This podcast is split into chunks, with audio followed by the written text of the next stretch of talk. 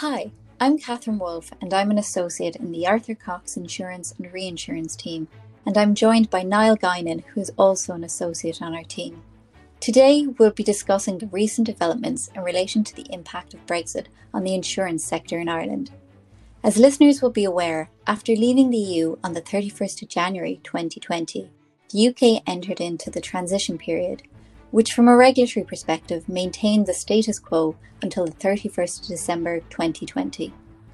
At 11 pm on the 31st of December, the UK exited the post Brexit transition period and entered into a new trade agreement with the EU.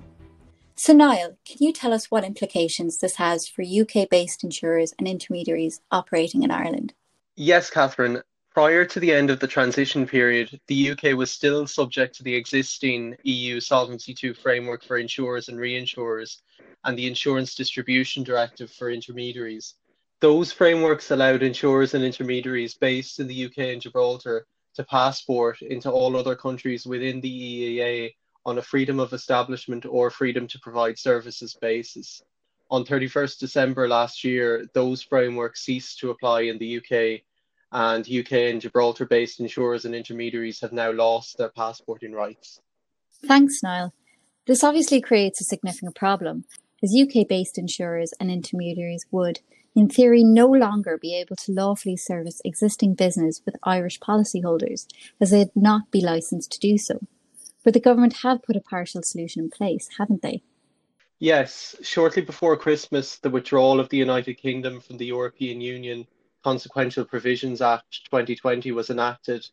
This legislation deals with many issues arising from Brexit, but the provisions that will be of interest in the context of insurance are contained in Part 10 of the Act, which has now been commenced. Part 10 consists of amendments to the Solvency II regulations and the insurance distribution regulations. The effect of these amendments is to introduce a temporary runoff regime whereby insurers and intermediaries who are authorised in the UK or Gibraltar and were passporting into Ireland prior to the end of the transition period can run off their existing business in Ireland for a period of 15 years. It is important to underline that this permission extends only to existing business, and these companies are not permitted to enter into any new business in the Irish market. The European Insurance and Occupational Pensions Authority, EIOPA, clarified in 2019 that the prohibition on entering into any new business should be sufficiently broad to prohibit any renewal or extension of existing insurance cover, except in certain limited cases involving the exercise of pensions rights. That EIOPA advice was given in the context of a number of EEA countries like Ireland providing for similar regimes. So that was in 2019. It's clear then that this runoff regime has been contemplated for some time. Yes, the provisions of the 2020 Act that I have just described are similar to provisions in legislation that was passed in the spring of 2019 when it was feared that a hard Brexit was imminent, which also provided for a temporary runoff regime. Those provisions were never commenced as ultimately the need to implement the runoff regime did not arise at that time. Are there any differences between the two regimes?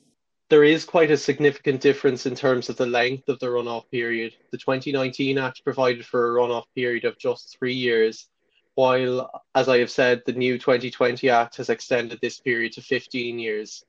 There's also a provision in the new Act for the Central Bank of Ireland to conduct a review on the operation of the Act and submit a report to the Minister for Finance 12 years after the commencement date. We assume that the purpose of this provision is to evaluate whether there is still sufficient business being carried on by UK and Gibraltar entities at that point in time, which would justify extending the runoff period beyond 15 years. So, what do UK and Gibraltar insurers and intermediaries need to be thinking about at the moment? The Act requires UK and Gibraltar insurers and intermediaries to notify the central bank that the Act is applicable to them and certify their compliance with Irish general good requirements within three months of 31st December 2020. The relevant notification forms are now available on the central bank's website. Affected insurers and intermediaries are also required to submit a temporary runoff regime reporting form to the central bank by no later than 30th of April 2020 and annually thereafter through the central bank's online reporting system. Thanks, Niall, for joining me on this audio briefing. Listeners can get more information from any member of the Arthur Cox Insurance and Reinsurance team or your usual Arthur Cox contact. Thanks, Catherine.